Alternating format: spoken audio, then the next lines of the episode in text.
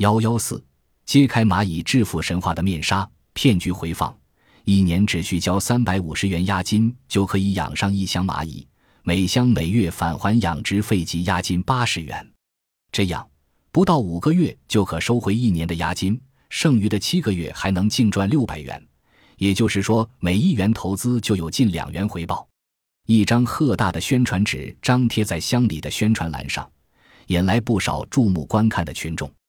然而，令群众意想不到的是。这就是蚂蚁致富神话的始作俑者向群众精心描绘的发财梦，也就是这张宣传纸，竟使五千人上当受骗，损失惨重，有的甚至倾家荡产。策划这次蚂蚁致富阴谋的是由担任蚂蚁养殖公司董事长的王某、担任总经理的吴某以及担任技术指导的何某组成的诈骗团伙。他们于两千年五月签订了合伙协议书。同年三月，利用一份伪造的原国家科委文件和一份假的销售乙肝合同，在工商登记机关申请注册了名为长沙市福农蚂蚁养殖场的合伙企业，并打着“你黑多次蚂蚁”的旗号。事实上，福农养殖场的注册资金二百万元并非实际缴纳，而是以公司加农户的模式进行经营，以向群众收取的买断金作为周转资金。公司的资金运转方式也是采用先付后收，即用向后养殖户收取的买断金来支付前养殖户的买断金、返还款和养殖费。福农养殖场的经营场所也只是向当地农民租用的临时房子，内设的化验室放置着一些陈旧的、从未使用过的设备。所谓的技术指导何某也是有名无实，他曾经是从事特种生物研究李教授的学生。对蚂蚁养殖技术只是略知一二，养殖场内根本无乙肝加工技术和和储备，制乙肝的只有三个木甑、两个铁锅，制成的少部分乙肝也无质量标准，只是凭眼睛看看炒成了黑色没有，闻闻有没有酸味即可。为了不让养殖户知道有的乡里少放蚂蚁或根本不放蚂蚁的真相，他们在养殖箱上贴封条，不准养殖户撕开。然而，就是这样一个企业，竟能轰轰烈烈上演三年，养殖户规模竟扩展到五千多户，资金达两亿多元。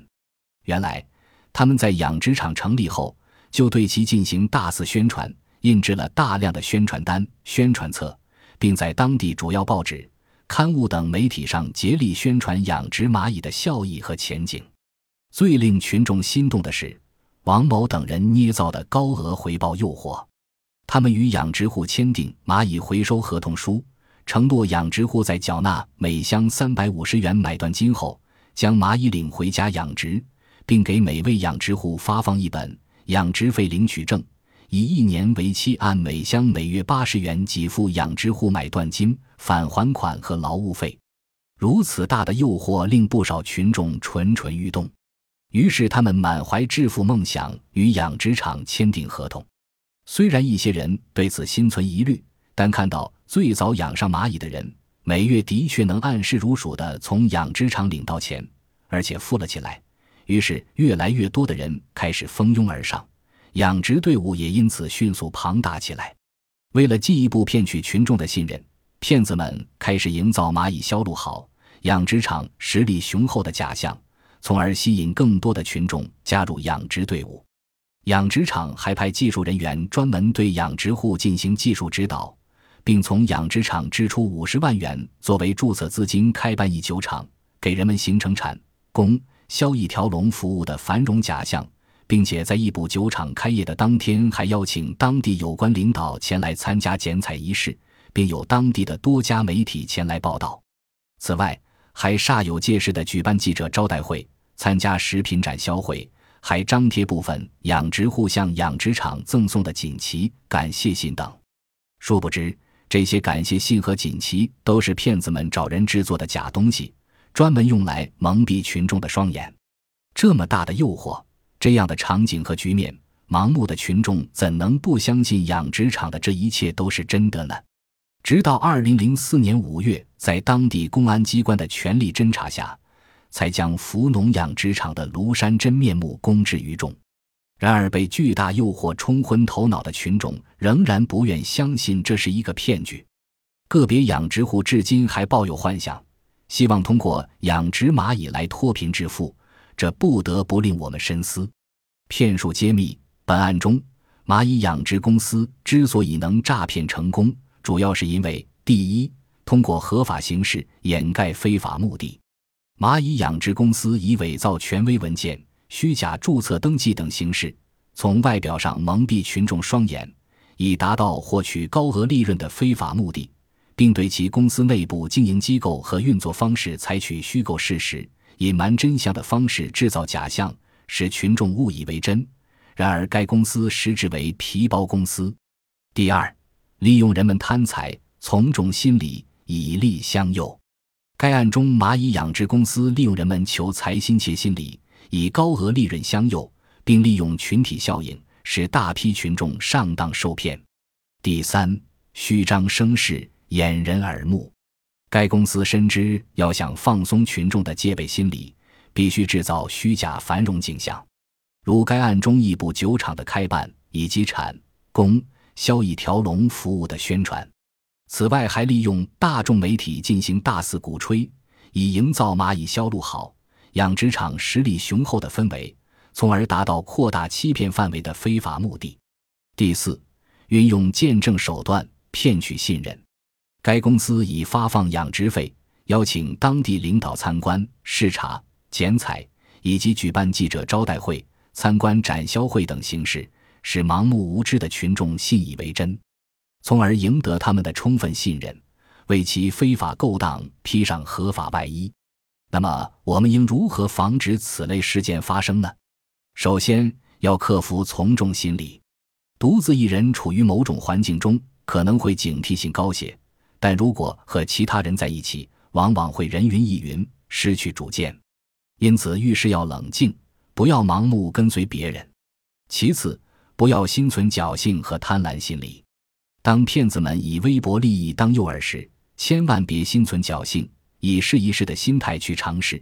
也不要因眼前的利益而迷失双眼，应综合运用生活常识和社会经验分析判断，切忌匆忙做决定。企图不劳而获。再次，勤于调查，敢于揭露真相。凡事在行之前，必须勤于调查。本案中，如果群众能够亲自到工商行政部门查阅该公司的详细情况，则真相会一目了然，那样就不会有如此多的群众上当受骗。此外，在得知真相后，还应勇于揭露，以使他人免于祸害。最后。以法律知识武装头脑，用法律武器维护自己的合法权益。在现实生活中，许多农民朋友因不懂法，当其合法权益受到侵害时，常常安于现状，自认倒霉。如果人们能增强法律意识，主动运用法律武器，那么诸如蚂蚁养殖公司之类的皮包公司也不会如此猖獗。骗案违法，蚂蚁养殖公司的行为已构成合同诈骗罪。中华人民共和国刑法第二百二十四条规定，合同诈骗罪是指以非法占有为目的，在签订、履行合同的过程中，采取各种虚构事实的方法，骗取对方当事人的财物数额较大的行为。合同诈骗罪的犯罪构成要件：第一，客体要件，本罪侵犯的是国家对经济合同的管理制度和诚实信用的社会主义市场经济秩序。同时，也侵犯了合同当事人的财产利益。第二，客观方面，本罪在客观方面表现在行为人在签订、履行合同过程中，以虚构事实或隐瞒真相的办法，骗取对方当事人财物数额较大的行为。第三，主体要件，本罪主体是一般主体，单位和个人都可以成为本罪的主体。凡达到刑事责任年龄。具有刑事责任能力的自然人均能构成本罪。第四，主观方面，本罪主观方面是故意，并且具有非法占有公司财物的目的。对合同诈骗罪应如何处罚？中华人民共和国刑法第二百二十四条有下列情形之一：以非法占有为目的，在签订、履行合同过程中骗取对方当事人财物数额较大的。处三年以下有期徒刑或者拘役，并处或者单处罚金；数额巨大或者有其他严重情节的，处三年以上十年以下有期徒刑，并处罚金；数额特别巨大或者有其他特别严重情节的，处十年以上有期徒刑或者无期徒刑，并处罚金或者没收财产。以虚构的单位或者冒用他人名义签订合同的，以伪造、变造、作废的票据或者其他虚假的产权证明做担保的，没有实际履行能力，以先履行小额合同或者部分履行合同的方法，诱骗对方当事人继续签订和履行合同的，收受对方当事人给付的货物、货款、预付款或者担保财产后逃匿的，以其他方法骗取对方当事人财物的。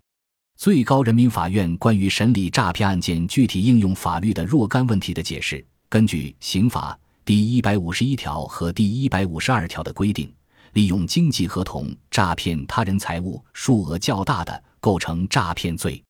利用经济合同进行诈骗的，诈骗数额应当以行为人实际骗取的数额认定，合同标的数额可以作为量刑情节予以考虑。行为人具有下列情形之一的。应认定其行为属于以非法占有为目的，利用经济合同进行诈骗，明知没有履行合同的能力或者有效的担保，采取下列欺骗手段与他人签订合同，骗取财物数额较大并造成较大损失的：一、虚构主体；二、冒用他人名义；三、使用伪造、变造或者无效的单据、介绍信、印章或者其他证明文件的；四、隐瞒真相。使用明知不能兑现的票据或者其他结算凭证作为合同履行担保的；五、隐瞒真相；使用明知不符合担保条件的抵押物、债权文书等作为合同履行担保的；六、使用其他欺骗手段使对方交付款物的。